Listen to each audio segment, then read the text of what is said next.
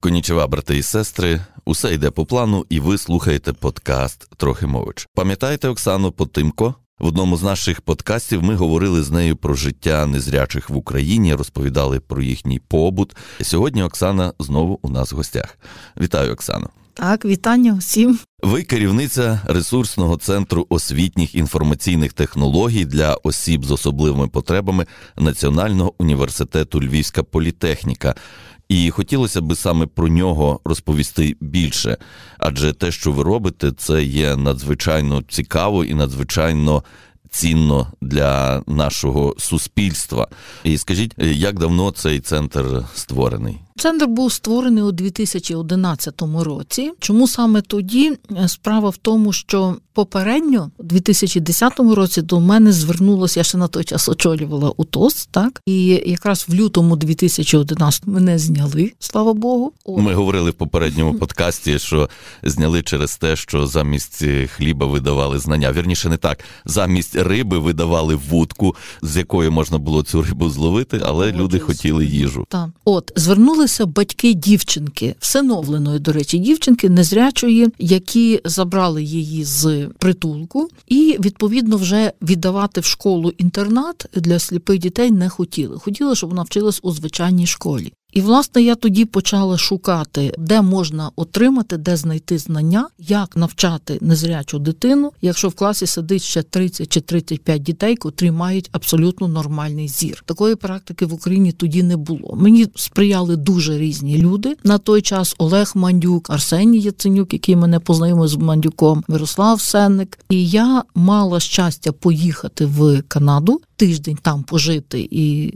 всмоктати всі, які тільки можливо знання, потім ще побувати в Швеції, в них трошки повчитися. Ну і відверто кажучи, використати багато своїх знань, бо я вже на той час закінчила аспірантуру, захистилася. Ну і вчилася в університеті Франка вже на ослів. І тому властиво, от на цьому всьому фоні витворилася така собі своєрідна українська модель інклюзивної освіти незрячих дітей. Ну, наша модель дуже така практична. Тобто ви створювали цю модель? Ну так. Власне, за неї і отримали цю державну премію в галузі освіти. І стало питання про те, що ця дівчинка, її звати Ангеліна Неволько, в 2011 році мала йти в перший клас. І потрібно було мати створити якийсь центр, який би надавав допомогу і таким школам, і таким дітям. І знаєте, так вийшло, що я тоді мала це, як нині пам'ятаю, це був лютий, 10 лютого 2011 року. Я виступала на якомусь засіданні в обласній адміністрації, і там були присутні всі ректори львівських вузів. Я була на той час позаштатним радником голови обласної адміністрації і представляла якусь свою програму, що би варто було зробити, і сказала про потребу створення такого центру. І зголосився тут же, піднявся ректор ректор Львівської політехніки Юрій Ярославович Бобало і сказав, що от він готовий такий центр створити в себе у Львівській політехніці. Тобто політехніка вас підтримала. Вони надали приміщення. Так, вони надали приміщення спершу одну кімнату. Зараз нас є вже чотири. А, то ви помаленьку розростаєтеся. Ми, ми там. розростаємося, так, так. Ну тому що розширюються, постійно з'являються нові виклики, і ми шукаємо, як на ці виклики реагувати. Я про них потім розповім. Політехніка надала нам властиво приміщення. Ну, звісно, оплачує всі комунальні послуги. Перший рік ми працювали так на громадських засадах. Далі нас вже офіційно прийняли на роботу Львівську політехніку. Тобто і політехніка ще тепер і оплачує вашу роботу. Так, так. Ми отримуємо заробітну плату. Вона мінімальна, але тим не менше. Зараз нас вже є п'ятеро. Це вже така, знаєте, більш-менш стала команда. Хоча мені би хотілося цю команду ну розширювати далі. Ми залучаємо дуже багато людей, яких би я ну відверто кажучи, взяла на роботу. Але все ж таки це дуже хороша підтримка. Це вже угу. конкретний статус, є приміщення. Не треба так. там думати, е, куди подітися, і плюс же там і обладнання є. Угу. Обладнання Сергію, це ми писали купу різних грантів. Одні вигравала, одні програвала, і поступово в рамках цих грантів закуповувала різне обладнання, принтери брайлівські, які друкують е, книжки, так ну тексти шрифтом Брайля. Термопринтери, на яких можна друкувати е, рельєфні малюнки, малюнки, які можна почитати, побачити пальчиками. Поступово ми свою студію звукозапису зробили. Ну, купили багато різного іншого обладнання, з яким ми тепер їздимо по Україні і проводимо лекції, проводимо курси для вчителів, які беруться за навчання е, незрячих дітей, це вчителі звичайних шкіл. Показуємо кіно. Поступово, поступово, от центр фактично виник в 2011 році як такий осередок, який би мав забезпечувати навчання, ну інклюзію незрячої дитини в межах міста Львова і Львівської області. Але не тільки дитини, також і тих е, вчителів, які з ними стикаються. Це вже цілий комплекс Сергію. Відверто кажучи, буквально за рік ми вже перетворилися на такий національний центр, тому що аналогів він не має. Наступна дитина з'явилася в місті Дніпрі, ну Дніпропетровська область. Наступна дитина в Миколаївській області, і пішло, пішло, пішло. Зараз у нас вже є поза 40 інклюзят. Це рахуйте за ну 11-12 повних років роботи центру. Перша наша дитина інклюзована, оця Ангелінка Неволько, про яку я казала, минулого року закінчила закінчила 11 класів. Дитина дуже гарна, дуже розумна. Займалася в музичній школі, грає на трьох інструментах: на скрипці, на гітарі, на фортепіано. Виступала от, властиво в касті на білих лапах з пікардійською терцією, виступала з оркестром Заньківчан, співала. І вона минулого року поступила в наш львівський музичний коледж імені Людкевича. Ну а ми, якщо говорити далі про центр, то чим ми займаємося, знаєте, постійно створилися ми, от ми хотіли просто надавати допомогу вчителям і тим батькам. Далі з'явилося питання, що немає підручників. І так надрукованих е, шрифтом так, Брайля. і надрукованих шрифтом Брайля, і якихось альтернативних. А які ще можуть бути альтернативні? А от, от, дякуючи шведам Сергію, ми довідалися, що для незрячих є ще аудіолітература в форматі Дейзі. Це та сама mp 3 книга, але вона обробляється спеціальними програмами, і тоді аудіокнижка дістає таку структуровану навігацію. За лічені секунди знаходити потрібну сторінку, параграф, розділ, вправу і так далі.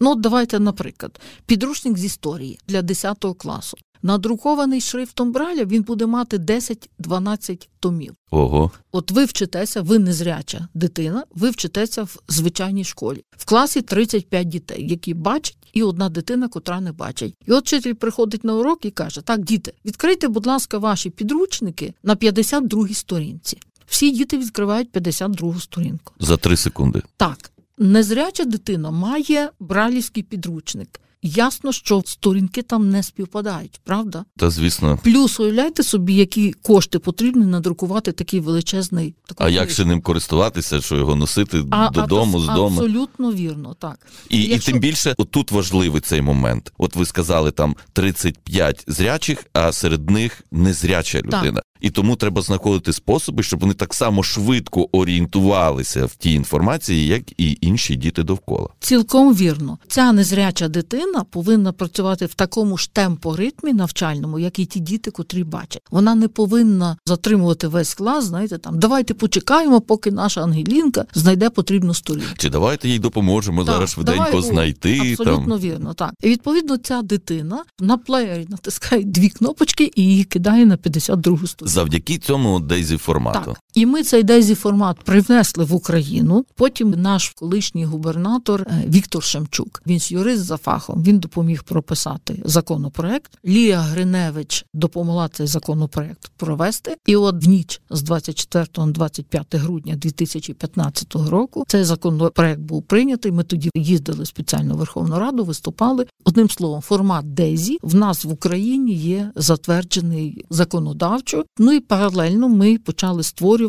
першу українську Дейзі бібліотеку. Самі озвучуємо ті підручники. Не Оце власне в центрі. Так. В нас в ресурсному центрі Львівської політехніки конвертуємо ці книги в формат Дейзі, виставляємо їх на шведському ресурсі, так бо наразі свого хмарного сховища немає. А взагалі, знаєте, Сергію, ми почали говорити за інклюзивну освіту, за діяльність ресурсного центру. Я отут дуже хочу наголосити на одній важливій речі.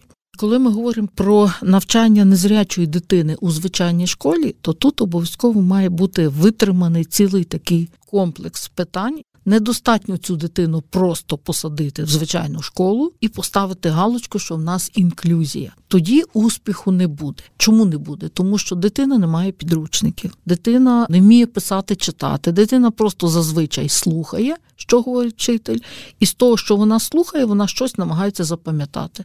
Це не є інклюзія, це злочин, я так вважаю. В нашій моделі, яку от ми створили, так розробили, практикуємо, впроваджуємо, є чотири обов'язкові компоненти. Перший компонент це навчання вчителів. Ну, дитини з мамою, з батьками паралельно, але головне навчання вчителів. І ми навчаємо їх, коли дитина йде в перший клас. Далі, коли вона переходить в п'ятий клас, тому що там вже з'являються вчителі-предметники, їх багато. Ну і далі це може бути сьомий, восьмий клас. Ну, ми проводимо такі курси. У нас, до речі, ці курси ліцензовані міністерством освіти. Ми їх проводимо при Львівській політехніці. Ну в ресурсному центрі ці курси. Так, так, так. Є такі випадки, коли вчителі з усієї України приїжджають до нас у Львів на ці курси.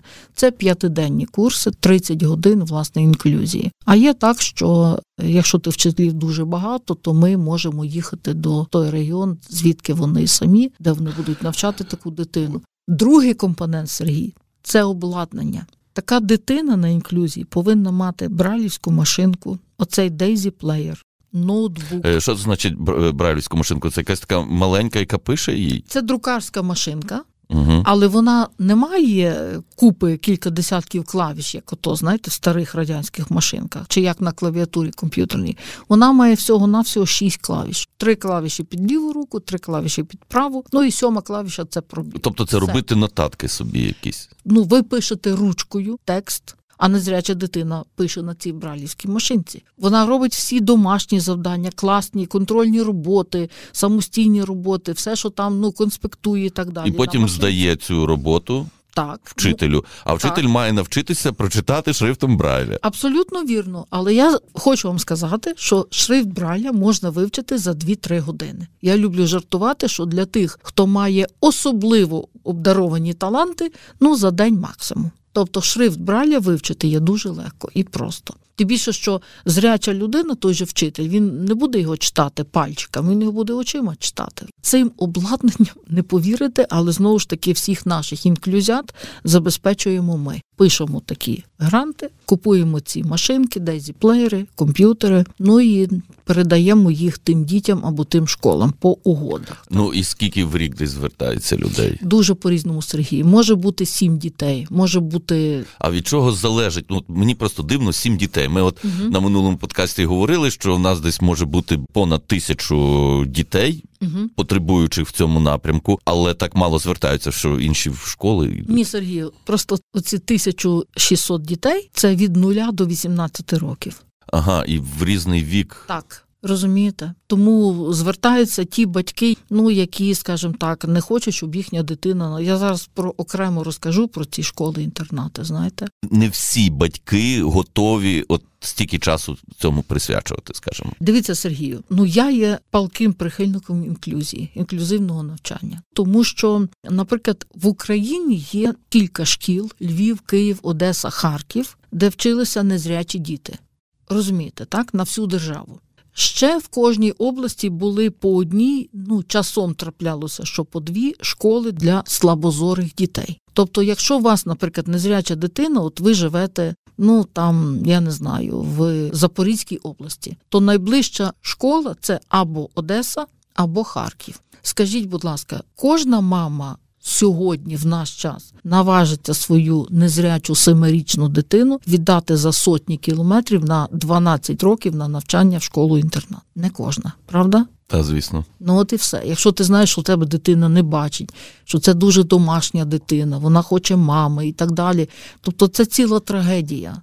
Знаєте, оця розлука цієї дитини з батьками. Зараз дуже багато шкіл для слабозорих дітей, а вони є в кожній області, ну майже в кожній області. Вони почали приймати на навчання і незрячих дітей. Ну, інша справа, добре там навчають чи погано, ну але принаймні така можливість є. Вже принаймні тоді не треба вести цю дитину за сотні кілометрів, а можна в своєму обласному центрі десь там її віддати. От, наприклад, Кіровоградська область це Світловодськ, ну область це сам Городок. Рівненська область це Клевань, Закарпатська область це Мукачево. До речі, зараз не вживають назву інтернат, е, ну але все то саме залишилось. Тобто, фактично, це інтернат. До честі я вам скажу, що ці спеціальні школи також потрібні, тому що. Дедалі частіше і дедалі більше з'являється дітей з комплексними порушеннями, тобто не просто дитина, яка тільки не бачить, а дитина, яка має багато інших вад додаткових. І,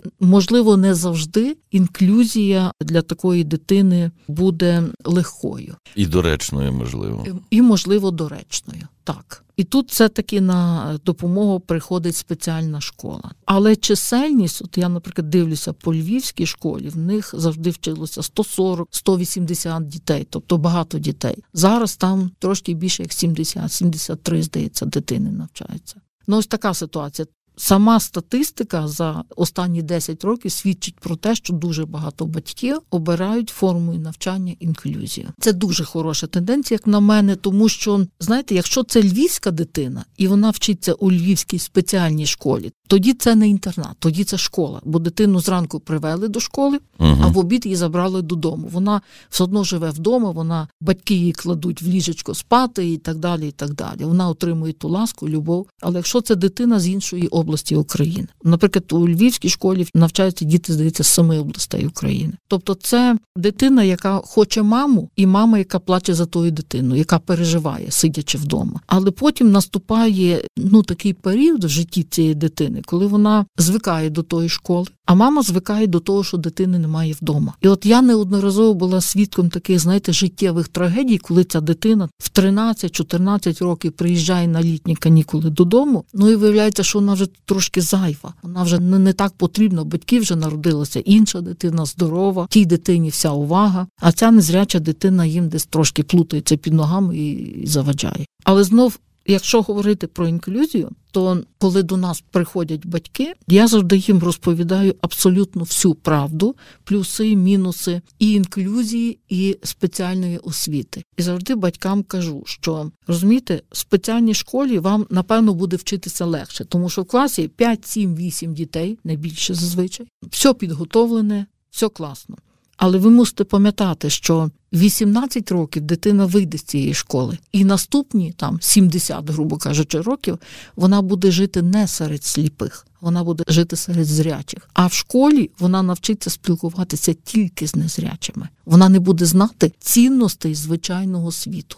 А знов, якщо йти на інклюзію, це буде важче, тому що щодня треба дитину водити до школи. Треба допомагати, треба самим батькам вивчити шрифт Брайля, допомагати дитині робити уроки, ходити з нею по різних гуртках. Ну тобто... так це інші батьки роблять так само, водять дитину по гурткам, е, вчать з нею уроки і так далі. Правильно, здоровою дитиною ви маєте на увазі. Так. Так само треба Абсолютно. приділяти час. Ну там тоді може трошки більше виходить. Тоді можливо, і трошки більше, знаєте, тому що, наприклад, зряча дитина на гурток може побігти сама, правда? А зараз дуже бояться і відпускати. Ну, Бо поки транспорт і ще угу. щось, то, то стараються завести, відвести. Так. Тому я кажу, що знаєте, якщо це мама з якогось дуже віддаленого села і так далі, господарка, ну то звичайно, що цій мамі буде важко з інклюзією, правда? Бо треба і господарку пильнувати, на роботу ходити, а тут ще дитина незряча. Ну напевно, ця школа якраз для такої мами буде ну рішенням вирішенням проблеми. Так, але якщо ми говоримо про батьків навіть в тих селах, які не мають господарки, чи тим більше в містах, ну дайте дитину звичайну школу, тому що дитина від маличку буде жити в середовищі зрячих дітей. Вона буде чути, про що спілкуються, про які книжки, про які фільми, про які забавки, ігри говорять ці діти. Вона буде жити Ну, принаймні буде мати, якби це якісь е, поживу для уяви якоїсь. Абсолютно, вона буде з ними. От Сергію, а чому от ресурсний центр ми створились думаючи вчити вчителів. А тепер ми і книжки друкуємо, і озвучуємо, і робимо кіно, і так далі. Чому це все виникло? Тому що пам'ятаєте, я казала, що з'являлися нові виклики, і ми шукали рішення на ці виклики. От наша Ангелінка, припустимо, навчалася в другому класі. Якось я телефоную до вчительки. Ми періодично їздили, до речі, в школу, сиділи на уроках, дивилися, що допомогти, порадити і так далі. І от одного разу вчителька каже: Та от ми сьогодні ходили в кіно, ну а Ангеліночку забрали додому, ну бо що вона біденька, не бачить, що їй з того кіно. І от ми задумалися відразу в себе в ресурсному. Ну як то так? Весь клас пішов в кіно, а наша незряча дитина пішла додому. І ми з Олександрою Бонковською, це актриса Заньківчанка, яка ну дуже багато мені допомагає, власне. Ну і нам всім допомагає. Ми з нею сіли, начиталися дуже багато іноземної літератури, пробували десь вчитися в поляків, але вони не дуже хотіли ділитися своїми знаннями. І ми знову ж таки зробили свою українську модель аудіодескрипції, ну доступного кіно, вистав для незрячих людей. І в 2013 році, якраз як Ангеліна була в другому класі, ми зробили зробили перший мультик, перший фільм для незрячих. Це була тоді така шалена дивовижа. Воно і зараз для багатьох. Як то так кіно для незрячих? А ось так кіно для незрячих. І наша Ангелінка почала з усіма дітьми з класом ходити то в театр, то в кіно. Далі виникло питання про художню літературу, і ми почали друкувати книжки шрифтом Брайля. І отак, от поступово-поступово з'являвся новий виклик, власне, в е, сфері інклюзії, от навчання цих Ну, дітей. скажімо, і запит е, від, від Так, незрячих. Так, так, так. Або запит від незрячих. І ми на нього ось в такий спосіб реагували. Так само, от е, припустимо, ми, знаєте, одного разу зібрали незрячих дітей, щось ми там говорили про цирк і так далі. Діти були різні. Найменші там 7-8 років, найстарші 13-15 років. Все-таки, знаєте, ну я бачила колись, то я маю уяву про купу речей. А коло мене були діти, які родилися незрячими, або там в 2-3 роки стали незрячими. І ми з подивом для себе виявили, що діти сліпонароджені не знають, як виглядає цирк. Вони всі в один голос, і ті, що 15, і ті, що 8, сказали, що цирк квадратовий. Чому? Тому що для них приміщення асоціюється з їхньою кімнатою, де вони живуть, з їхнім будинком. Будинок прямокутний або квадратний клас в школі, так само, правда? Ну так. І вони думали, що цирк так само квадратний. Навіть якщо ти дитину незрячу проведеш довкола цирку або всередині по манежі, то їй буде видавати, що вона йде по прямій лінії, тому що радіус цього кола великий, і ти не розумієш, що ти йдеш по колу. І ми тоді задумалися. Нам тоді така it компанія Елекс допомогла зробити 3D-макет цирку, потім інших пам'яток. А далі ми ото почали писати проекти. Ці от е, бронзові макети. Це ратуша Львівська. Пам'ятник Шевченку, Так. пам'ятник митрополиту Шептицькому, ну і собор Святого Святого Юра. Юра, так. Це все.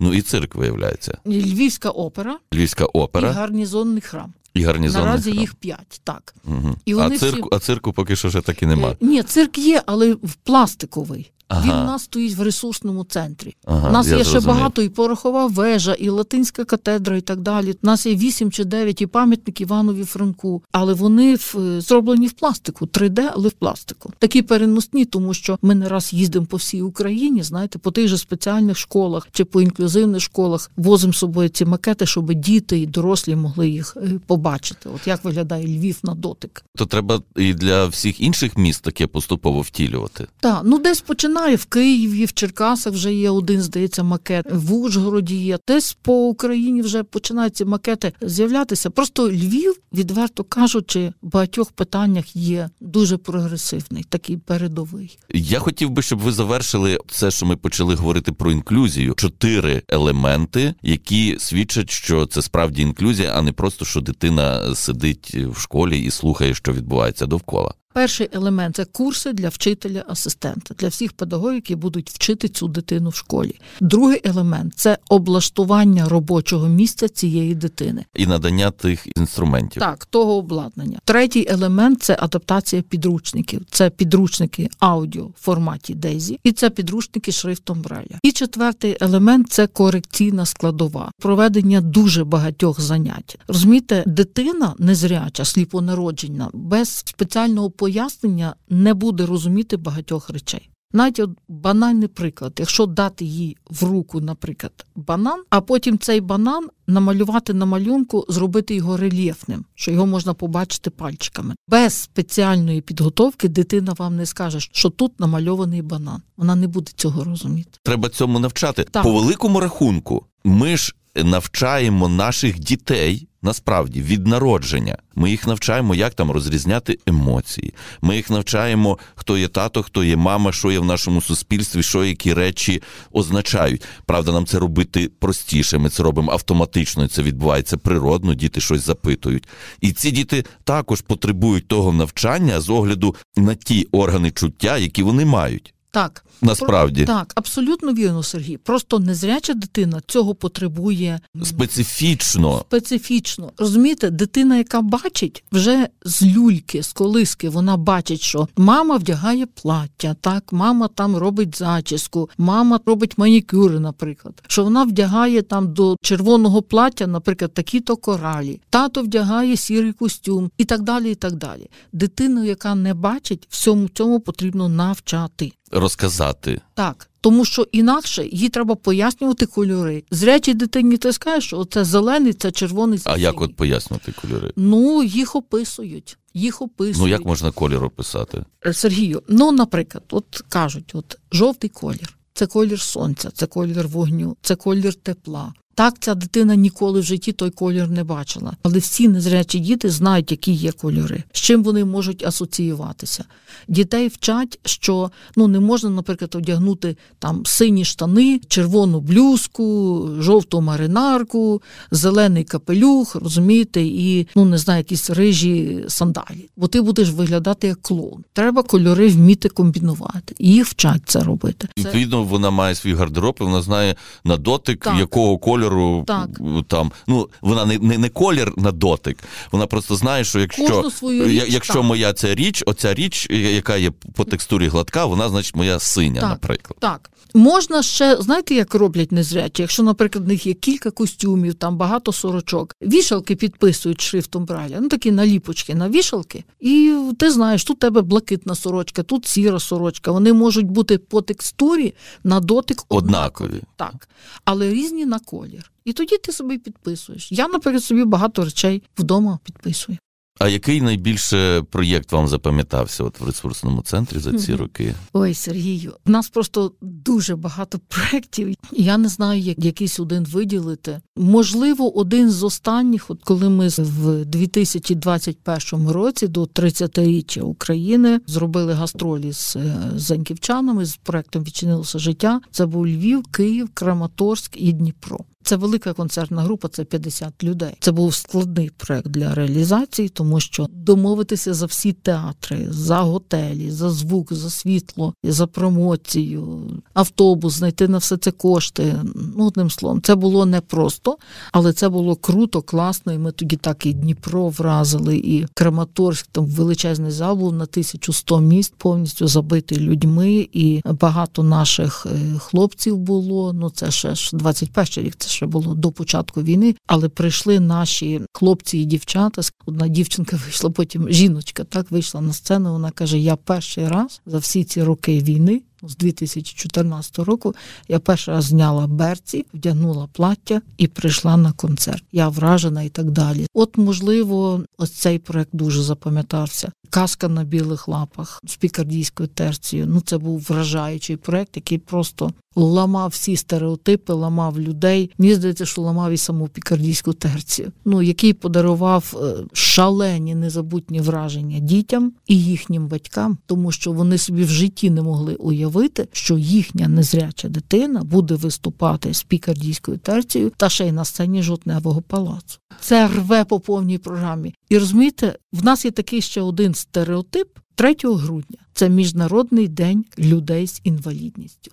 І в цей день, знаєте, всі починають згадувати про інвалідів, щось намагатися їм зробити, організовуються якісь концерти, на які ну відверто я ніколи не ходжу, тому що це жалюгідне явище. І тому я кажу, що, наприклад, мені часом важко робити якийсь проект, навіть же відчинилося життя в тому місці, де ми ще не виступали. Коли я кажу, що от буде проект за участі незрячих виконавців, і планка падає, тому що працюють старі стереотипи. А ясно, сліпі щось там будуть.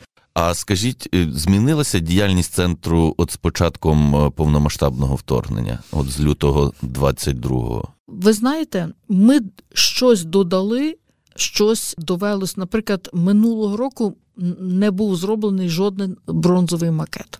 Ну це зрозуміло, тому що кошти всі йдуть на війну, і нема сенсу зараз його робити. Цей бронзовий макет. Хоча було заплановано зробити латинську катедру. Поставити так поруч з оригіналом. Ми дуже багато людей з інвалідністю, зокрема незрячих, переселили, вивозили навіть з окупованого вже Херсона, з Харкова і так далі, з Київщини, з багатьох регіонів, Запорізька область, і дітей, і дорослих. Ми їх звідти вивозили. Ми десь там шукали автобуси. Ми поселяли їх у Львові. Багато хто йшов на зустріч, і навіть гуртожиток Львівської політехніки, і школа номер 100. Далі ми когось переправляли за кордон, когось лишали тут. Нас дуже гарно підтримав е, оцей проект Shelter Ukraine. Ми виграли 180 тисяч гривень і купили ну більше як 3 тонни продуктів, але ці продукти ми купували самі, формували пакети, хороші 20-кілограмові пакети з розрахунку, що людина сидить в укритті чи в метро, і що там ну нічого, що треба варити, там шоколад, родзинки, горіхи, такі сухпайки.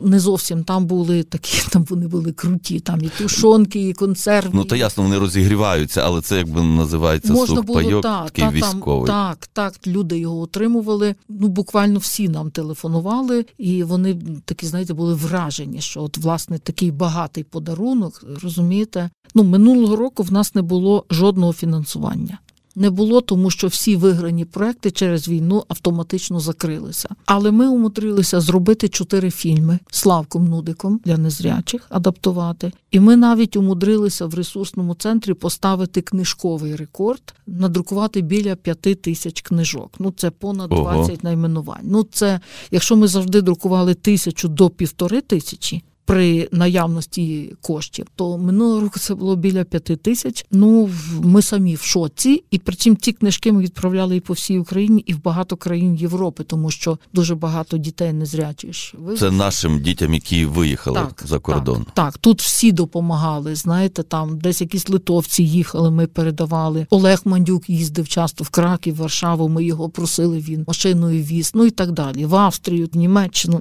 В нас взагалі в Україні є чотири центри, які друкують шрифтом Браля. один в Харкові і два в Києві. Ну і ми ресурсний центр політехніки. Це четвертий центр. Ну відповідно з 24 лютого і Харківський, і обидва київські зачинилися. Так і ви взяли на себе і всі ми, ці та, потреби. І ми так, так. Ми спочатку перший тиждень теж були вражені. Потім як почали діти телефонувати, батьки писати на електронку, ну і дорослі люди. І ми тому так от запустилися і відповідно Більше того, ми не тільки надрукували, ми ще ж озвучуємо самі книжки. Запустили навіть таку, знаєте, інновацію. Як виявилось, цього не роблять навіть в Європі. Ми озвучуємо книжки в ролях. Ви ж Сергій теж брали в цьому участь. Так, так, так. Так, озвучуємо книжки в ролях, тобто ми запрошуємо багатьох відомих особистостей, артистів, акторів, музикантів, викладачів, журналістів і плюс незрячих, в основному дітей. Але цих дітей ми привозимо до Львова з усієї України. Я от хочу наголосити, що власне оця унікальність ресурсного центру не тільки в тому, що ми робимо багато речей, які не роблять більше ніде в Україні і навіть в Європі, а ще й тому, що ми створювалися для Львова Львівської області, а реально працюємо на всю Україну. Інклюзію поширюємо на всю Україну, відчинила життя вся Україна. Казка на білих лапах, вся Україна. Ну, врешті, так і має бути, тому що це стосується не тільки Львова, а цілої нашої країни. На завершення ще хотілося би запитати, чи ви потребуєте волонтерів? Тобто, чи можуть львів'яни долучитися до роботи вашого центру?